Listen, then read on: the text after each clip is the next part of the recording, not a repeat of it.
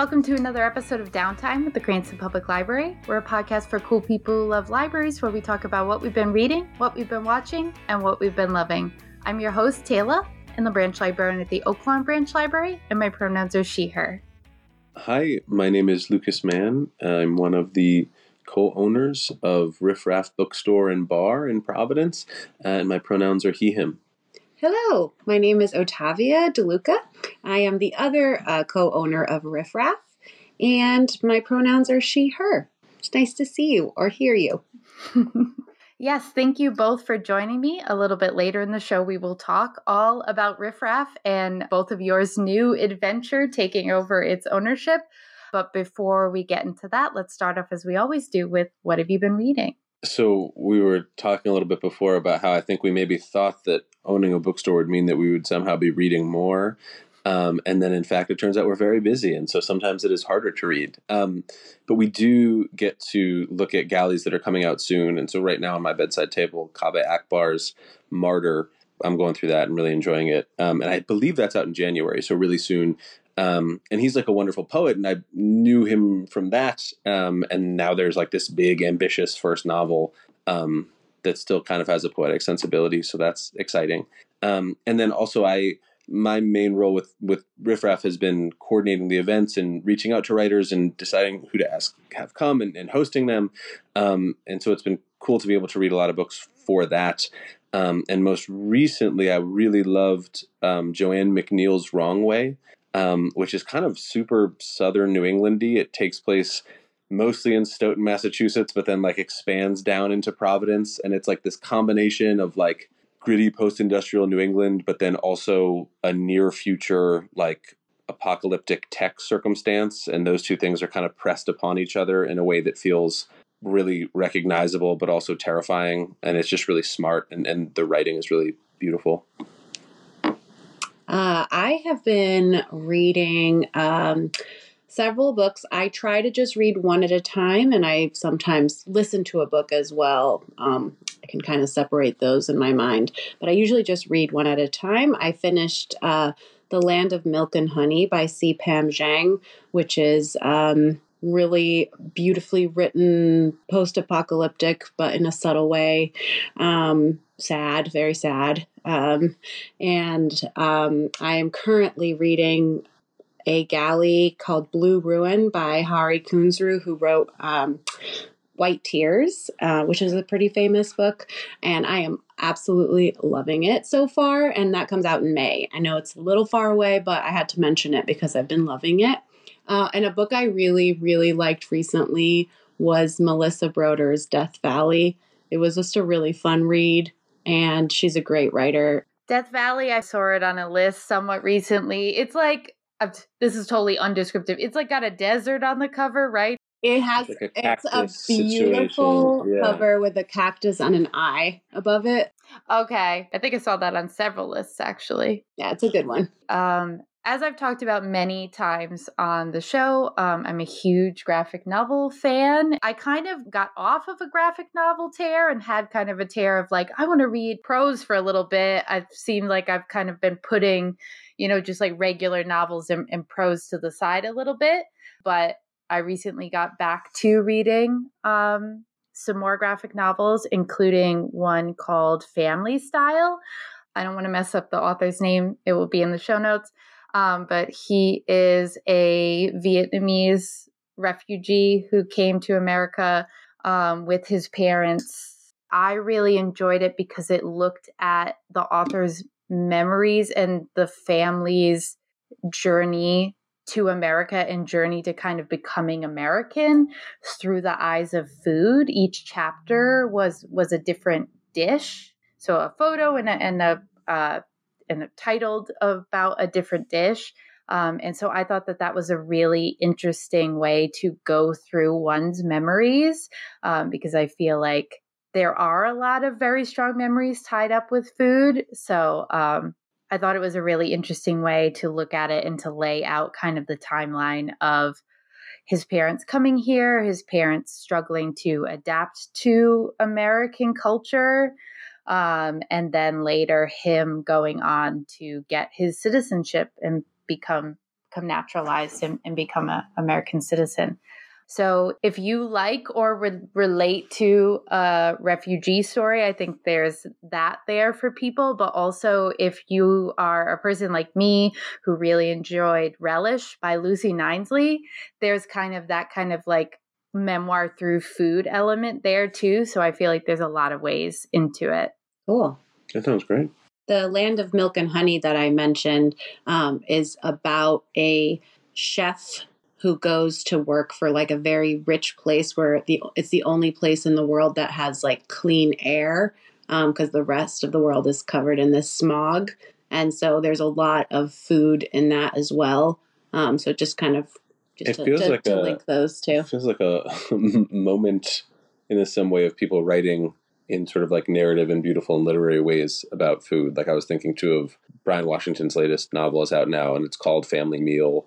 Um, and it's about a lot of things, but it's that same thing where he's just like, I, I just love him as a writer, but he's just so good at writing about food and food becomes entirely inseparable from writing about identity and love and all these things. Um, Mhm. It's really cool.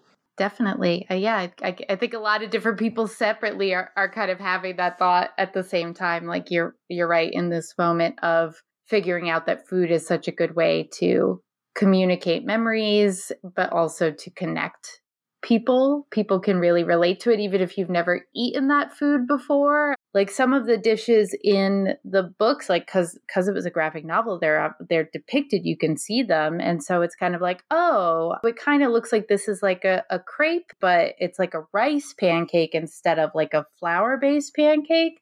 So it's also interesting how you food kind of connects all different types of people because there's only so many types of food so many cultures have have put their own spin on like a type of food like dumplings or yeah kind of like a pancake crepe type Right. food and things Mhm. like that There's just, sorry, one more book I have to mention about food, which I loved, loved, loved recently um, is Crying in H Mart um, by Michelle Zauner. yeah, I don't know. I don't that's know the right if that's pronunciation. uh, yeah. the right uh, last name, and my apologies, but it's a memoir, um, and it's all about Korean food and uh, mother daughter relationship. It's so beautiful and also very sad. I just like sad books.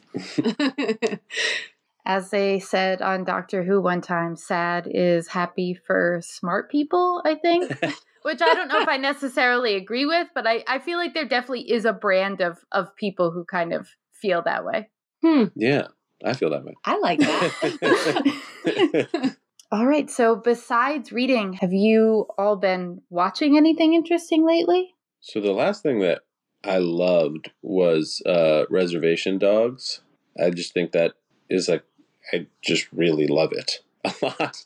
Um, like as much as I've loved a, a TV show um, in a long time. It's about these uh, teenagers on a reservation in, in Oklahoma and um, just sort of like just being teenagers and getting into what they're getting into and figuring themselves out. But there's also this this sort of almost supernatural component in the last season. yeah, mystical. um it's just so good and funny and and like wonderful um and then also we just finished watching the last season of great british bake off um which was also lovely and different Yeah, we uh we tend to have a range of things we're watching. We are not above a reality TV moment for sure. Um Vanderpump Rules remains up there as some Mhm. of the best entertainment, I think. Yeah. Um a- anything in that world. Um and it's also nice just to escape at the end of the day with with something like that. Um, but I agree, Reservation Dogs is is truly special. Um, I also love shows and movies that use non professional actors. I mean, they are professional actors because they're on the show, but unknown actors, I guess. Um, I think that just adds so much magic to what you're watching because you've never seen them before, and they just are exactly who they are. Um, and it's it's really special. I love that show too. yeah you don't have like any preconceived notions about that actor Yeah. We've had people recommend Reservation Dogs several times over on this show. Um, and now it's making me regret that we're going to drop Hulu. My boyfriend and I had a conversation that we were Oh. like, "Oh, we we don't really watch that much on Hulu anymore. We should just, you know, let it go." Actually, maybe we should. Well, okay. The other show we watched on Hulu was The Golden Bachelor, and we're not Bachelor people at all. But that show Oh yeah, was that show was really beautiful. truly beautiful and like very unique. Um, I've heard several people call it important, and I don't disagree. Um, very rare to see people of a certain age being romantic with each other, and that it, it, it was it was very emotional, and that's also on Hulu. So There you go. There you got- go. You got can't drop to it. do, Yeah. Would you say that there was like I don't want to say less drama because obviously it's a TV show and there's always going to be drama and editing that makes things look more dramatic than they really were because that's how reality TV show is. But from the people I know in my life who are that age, like when you reach that age, you kind of reach a point where like you don't have many F's left to give and you're kind of Mhm. like above all of like the like juvenile drama kind of stuff. So do do did you see that reflected in the show? There was a couple moments that they tried to create. They really tried, the producers and the editors tried to create these little moments of drama, but it barely worked. And I was really glad that that wasn't a part of it um, because it was, I don't know, kind of that was more part of the pleasure. Part of the pleasure of watching it. Yeah, I, I I'm not really interested in that kind of stuff anyway. So, um, yeah, they they definitely tried with like creating drama even in the editing room, but it didn't quite work. There was just a sense of you. You don't usually see people in reality television who seem to know who they are and be okay with who they are. Um, and almost everybody in the show seemed to have come to that point, and so there was like this tension of like the show is supposed to put them in positions in which they sort of lose it and doubt themselves, and you're like watching you know 70 years of like hard-earned life and self-possession fighting against reality tv producers. Yeah, and they ultim- and they ultimately like their own self-possession won. Yeah. every like regardless of what happened in the show it was actually kind of amazing. Yeah, that does sound like you said very different from reality TV as as a whole, and uh, yeah, and it's something to be said about the you, you know when you reach that point in your life, like you said, you have the life experience to have a really strong sense of self, and it's really hard for anyone to come in and tell you uh, anything different about yourself or others. I guess. absolutely. Another show we like is uh, Only Murders in the Building. That's a fun one. oh yeah that is a nice show Um, that that show's entertaining. I don't know a whole range of stuff. Yeah. Sorry, I just I was just tickled by the thought of two independent bookstore owners trying to like sell me on Hulu. we're working on a sort of a, a brand collaboration we haven't rolled it out yet but this is all part of I that. mean, HBO or Max or whatever is n- like no good anymore. It's really not good. And then Netflix is just a mess of things. well, that's fair.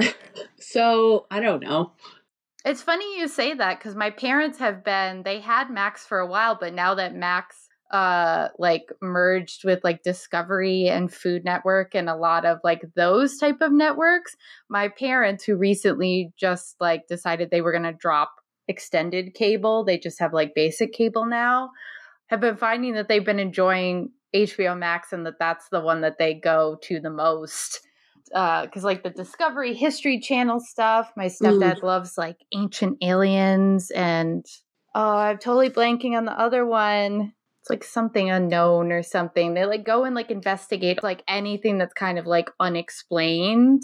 And I think Jessica Chobot is the host of it, which I knew her from doing like nerdy hosting online, like game and mm. nerd related news hosting online. Um, but now I guess she's doing that and, you know, running around the world tracking down mysterious happenstances Huh. with with this guy with a beard whose name I don't know. Yeah, that's okay. They're a dime a dozen. yeah, I guess I don't even go to Max thinking of those things being on there. I just like look for the old HBO stuff, and when I don't find it, I'm like, ah, and then I turn it off. Um, so maybe I just need to change my attitude about it. And we'll return to the show after a quick break.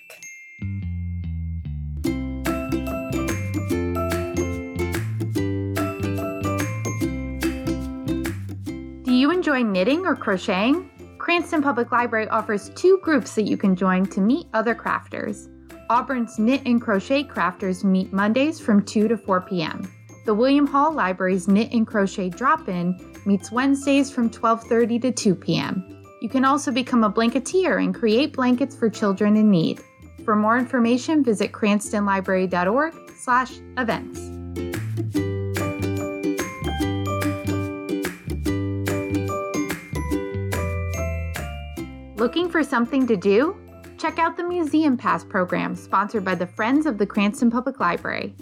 We offer library patrons discounted or free admission to local museums and attractions, including the New England Aquarium, the New Bedford Whaling Museum, the Providence Children's Museum, and more. See all we have to offer and reserve a pass at cranstonlibrary.org/passes. Um, I want us to have enough time to talk about Riffraff. So, can you tell our listeners a little bit about Riffraff Bookstore and Bar for anyone who has not been there before? Yeah, sure. Do you want to start? Uh, sure. Um, so Riffraff has been open in Olneyville and Providence since 2017, and Emma Ramadan and Tom Roberge opened it. And it's an independent bookstore and a small cocktail bar and cafe. Um, the bookstore is on one side, the bar is on the other, but they're very much in conversation with each other.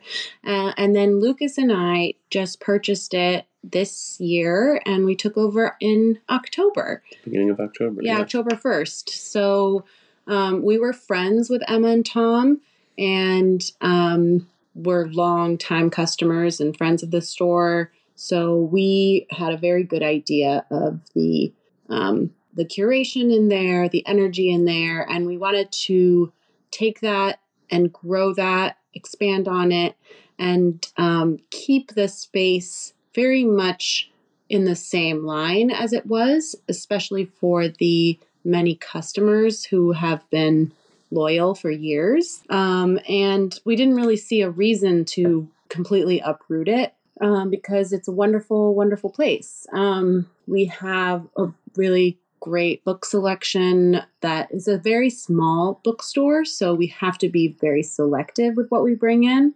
Um, but we're also expanding on that and um, uh, bringing in some more, uh, I wouldn't say commercial titles, but the, the big books that you want to read that you're reading about we're going to have those books as well as the tiny presses, the books in translation, um, the marginalized voices. Those are still going to be front and center as well. The poetry section, which has always been, even when we were customers, there the level to which poetry and literature and translation is paid attention to and foregrounded, and the fact that it's a place where um, it's I, I, always felt as a customer it's rare to walk into a bookstore um, be like this is the, I'm I'm looking at something that I am interested in that I would not have known about if I didn't come in here, um, genre wise, international literature wise, um, and we are not changing that. That is something that meant a lot to us as customers, and and we know means a lot to our customers still. And on the other side is this really uh, great bar that has um, a craft cocktail list and a natural wine selection, um, which I come from the wine world. Um, I was working in distribution before um, taking over Riff Raff.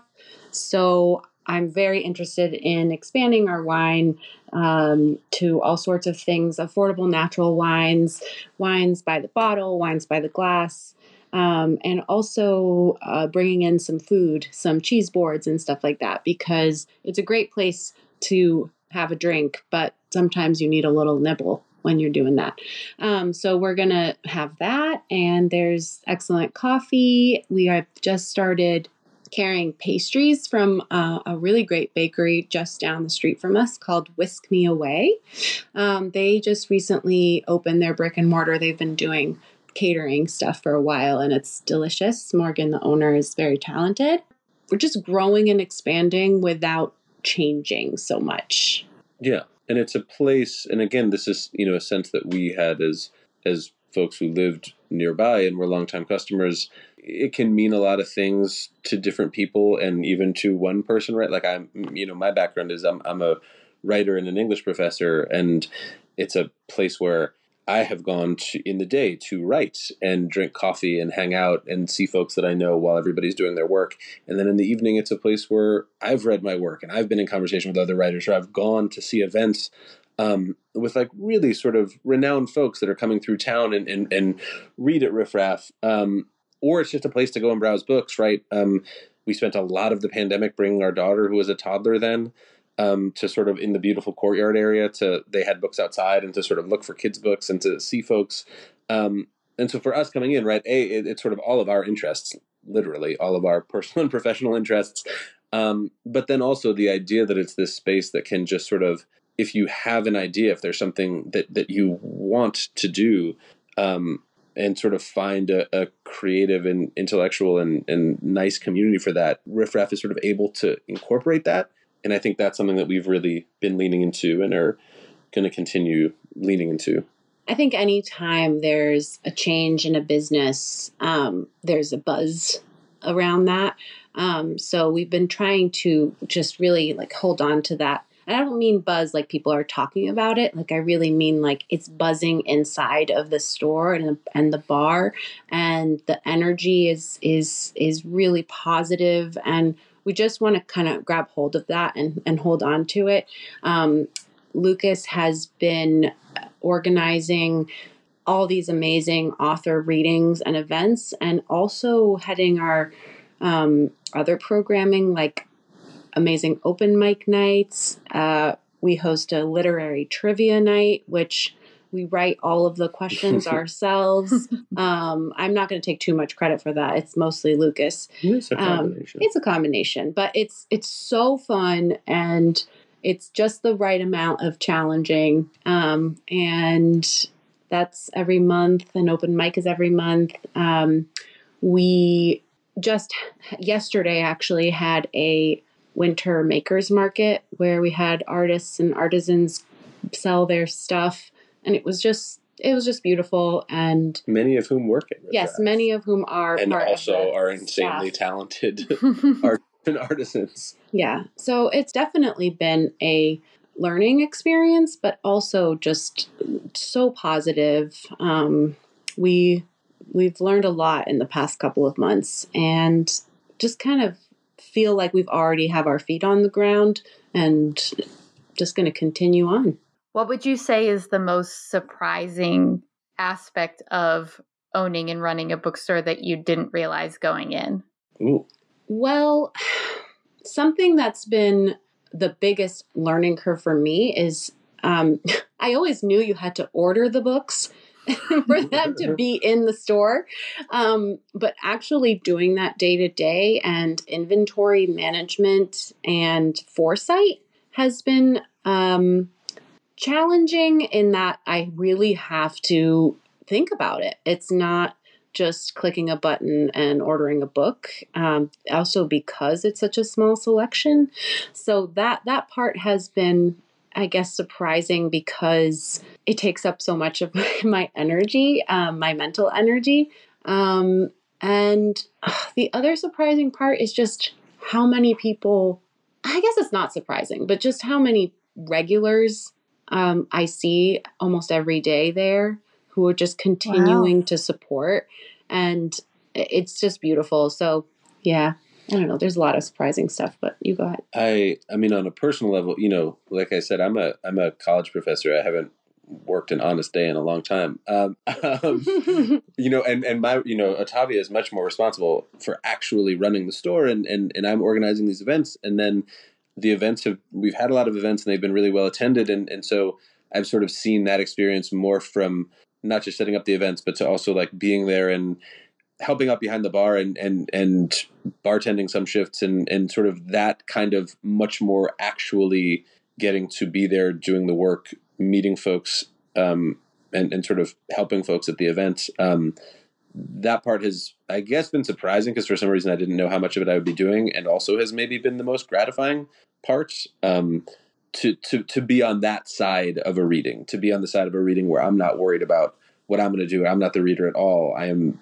uh, the person who's trying to get as many people there to appreciate this person and to to sort of help folks have a nice time. Um, it just feels good every time, um, and maybe that wasn't a surprise to me, but it's but it's it's the degree to which it it feels um, sort of invigorating has been has been nice. And I would also say like the open mics, the the events in general, and the way people have come out for them are great, but the the amount of excitement around just the two open mics that we've had, um, and we co-hosted the last one with Lit Arts RI, and, and we're going to be doing that again with them moving forward, and they're wonderful. The the degree of talent of folks reading their work, and also just like the degree of support and the degree of appetite in. I mean, Providence kind of I think is always surprising in this way that you're just like there are so many interesting and talented people here who are going to show up and do interesting and talented things and support each other.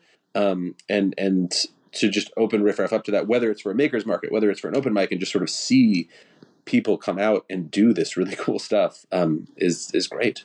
I also think that something that was really important to Tom, the previous owner, when he was selling the business, is to find people who would actually be there and care because I feel I feel like a lot of times when a business gets sold, it gets taken over by people who don't have the same passion um, as the people who opened it, which is normal. But you know they're going to maybe run it from afar or just have a team in there manage and do their own thing.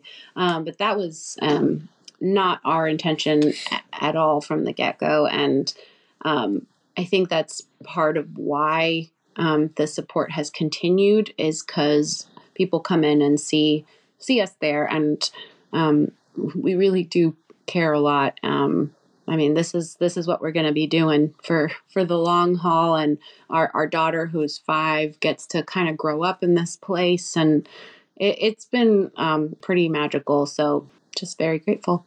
So, um, you already talked about some of the past events that you've had that sound amazing. Are there any upcoming events that you are really excited about that you'd like our listeners to know about? Oh man, yeah. Um, we, we we are kind of packed full going into the spring already. Um, so the literary trivia, as long as we can continue um, coming up with questions, and please feel free to email oh yeah riffraff with any questions or rounds. Anybody listening, we need the help. Uh, that's that's every second Wednesday of the month. Um, and and then on January fifth is our, our next open mic, and then that'll be monthly as well on Fridays, one Friday a month. Um, and then we have a lot of cool readings coming up in January, and and um, I'm trying to think of depending on when this airs. Uh, this will air, I think, the 16th, so mid January. All right, so then if it's airing the 16th, tomorrow from when you hear this on the 17th, um, there's a poetry reading with Chelsea Woodard and Emily Patinas, and Emily is a wonderful local poet who, who teaches at, at Providence College. Then on the 19th, a really cool debut novel from a writer named Aube Rey Lescure, who I think is in the process of is going to really really blow up.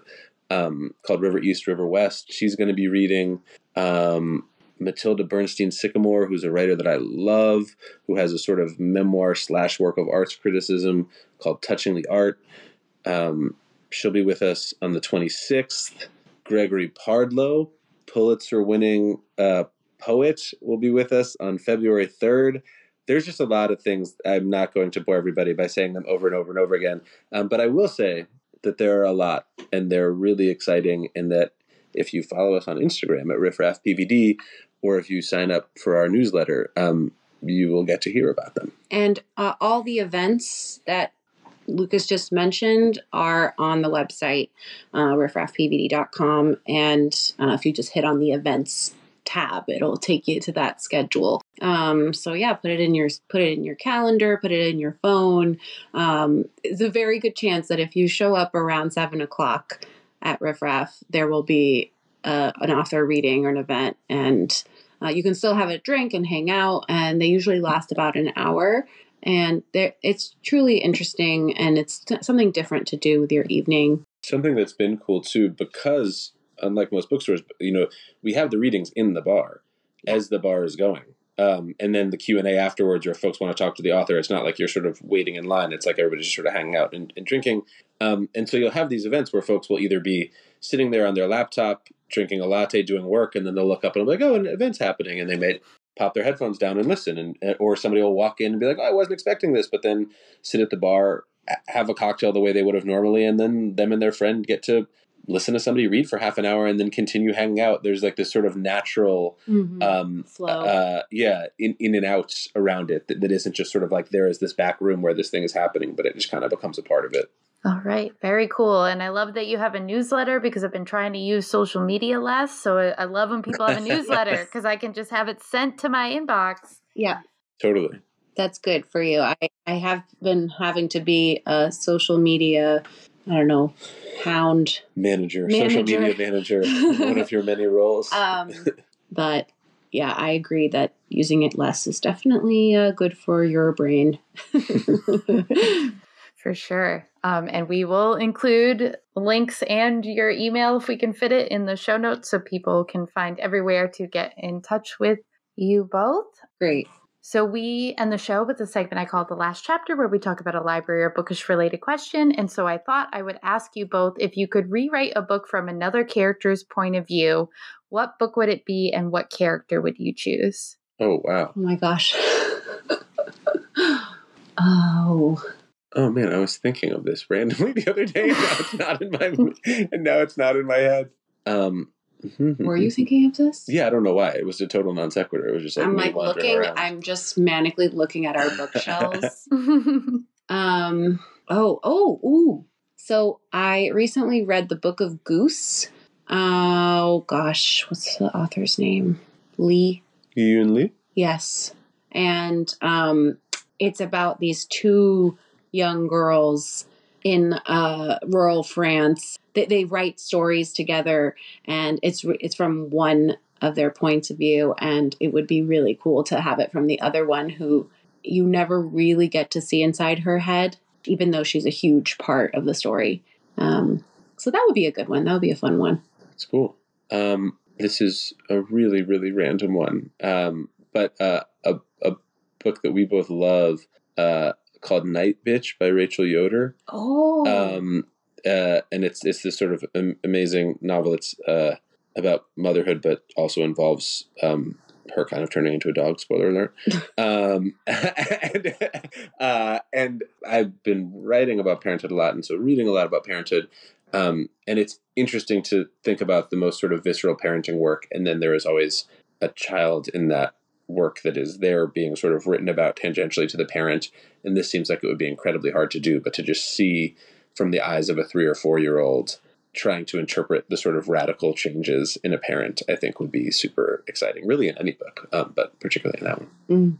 that just made me think about and i don't know if it was necessarily what you were getting at but a lot of times now with people who are you know in the public eye because they do things on youtube or they podcast or whatever like it made me think of um how judge john hodgman always when he talks about his wife says my wife is a whole human being in her own right because it's like his wife is tangentially connected to the podcast because he tells stories that involve his wife Right. Mm. but like he has to say that because he feels like he does not want to make his wife like a side character in his like public life Right. so he continually acknowledges like who has a whole life and is a whole three-dimensional person even though all you listeners really only hear about her tangentially as this like two-dimensional character in my life um, I think it's the same way if people have kids and are in the public eye. They have to thread the needle of like how much of their kid do they want to put out there because of just Right. the way the world is. Right. And then and then a child's narrative of themselves is Yeah. everybody else is a side character to them. It's like the, the heart of childhood. Oh, Um, yeah, yeah, yeah. they are the center of the world. Yeah. yeah. This is actually, I'm just going to really quickly shout out Lucas has a nonfiction book of essays coming out um, in the spring called Attachments on Fatherhood and Other Performances. Uh, that's the right title, right? Yeah. Okay, good. I'm lying for thought second. so, but for some reason it sounded funny when I said it out loud. Not funny like No, that. no, no. I, I, I, get. Um, Yeah. anyway, it's a it's a book about um, fatherhood and parenthood, and also looking at other things. Um, he's going to be embarrassed if I talk more about it, but it's it's it's beautiful, and um, it's so hilarious, and that's going to be out in the spring. It's really exciting. Good enough to say that. That's very nice of you. Of course. All right, we'll look out for that. And uh, if you want us to, if there's like a pre order link or something that already exists, we're happy to put that in the show notes Oh, too. I don't think there's Um, one yet, but there will. okay. Soon, I'll definitely, soon. I'll Yeah. definitely put it on the Riffraff website for sure. Oh no, Okay. don't. Well, we can, we can talk about that. That's a We'll that's a separate. Um, I mean, after all this deep stuff about like thinking about parenthood and and all of that, my answer is going to sound not deep at all. But um, I'm going to go with my like current kind of favorite book because it's as you both know, it's so hard to pick favorites. But the current book that I am anxiously awaiting the sequel to, which is uh, Fourth Wing, the Hmm. sequel being Iron Flame. Um, and so that being a, a romance novel, I feel like as other authors have done, it's rich for a kind of flipped perspective for the from the the male love interests uh, perspective. But I think I think this author would do it particularly well. That the like last chapter of the book was from his perspective because the main character was like unconscious. Um, and even just that, I was like, "Ooh, boy, you got it bad." like you you were playing this like cool guy not gonna fall for you gonna be mortal enemies thing but like damn boy you you got it bad um, so i would so i would love to have seen that develop and i think the author probably could do a really good job with it based on just that chapter we got with his voice in it but i i really would like to see like that kind of the moment where he was like oh no i caught feelings I caught feelings for the woman who's supposed to be my mortal enemy. Oh no. I feel like she probably will write that. She probably will. oh wait, this is totally not related, but I similar. I just wanted to shout out another book that made me think of it. And, and Sandra Newman, the novelist, read with us, which we are very grateful for. But um, she has a book out th- this fall that came out called Julia, and it is a retelling of 1984 through uh, Julia, his wife's perspective. Right, so it's like Oh. taking taking this thing that like already exists as doing one thing in everybody's mind that is sort of canon in its own way, um, and flipping it, and that as sort of a genre, um, I think is always really kind of Yeah. appealing and and cool to like wait, you know, eighty years or whatever it's been, and then just be like, Yeah. uh, It was really cool. Yeah. and also just the genre of like let's take this let's take this classic that's like Mhm. embedded in this very like traditional white male canon and let's like flip it like i love when it's like let's flip it and make it woman centered let's flip it and make it queer like i'm i'm And on board for that all the time and Yeah. it functions as bo- like it's both like a critique and a way to think of it new, but it, it also doesn't like it continues to make the original thing have value in a conversation that extends out from it. You know what I mean? Like it, like it's sort of like all Yeah. additive and interesting, even in its critique, which I think is is really cool. That does sound really cool. All right. Um you already shouted out everywhere that people can find Riffraff. And like I said, we will we will put that in the show notes. So I think we have covered everything. So thank you both for joining me. Thank you. And thank you everyone for listening. If you would like to answer our last chapter question, or I guess come up with literary trivia questions, uh, I'll forward them to the riffraff folks. Uh, you can email us at downtime at cranstonlibrary.org. Um, you can also reach out to us via social media with the hashtag downtimecpl. If you're feeling generous, please rate and review on Apple Podcasts or wherever you get your podcasts because it helps people find the show. Thank you again for listening, and this has been another episode of Downtime. Downtime is a project of the Cranston Public Library and is produced by Elena Rios, Robin Nizio, and me, Tayla Cardillo. Audio engineering by Dave Bartos. Our theme music is Day Trips by Ketsa, and our ad music is Happy Ukulele by Scott Holmes. Links to the books and movies discussed can be found in the show notes. Remember to rate and review Downtime on Apple Podcasts, connect with the podcast on Facebook, Twitter, and Instagram with the hashtag DowntimeCPL, and if there's something you'd like to hear on the show, send an email to downtime at cranstonlibrary.org. The views, thoughts, and opinions expressed are the speaker's own and do not represent those of the Cranston Public Library. The material and information presented here is for general information purposes only. The Cranston Public Library name, in all forms and abbreviation, are the property of its owners, and its use does not imply endorsement or opposition to any specific organization, product, or service. The content of this episode is the property of the Cranston Public Library and may not be reproduced without express written permission. Join us next week for more downtime.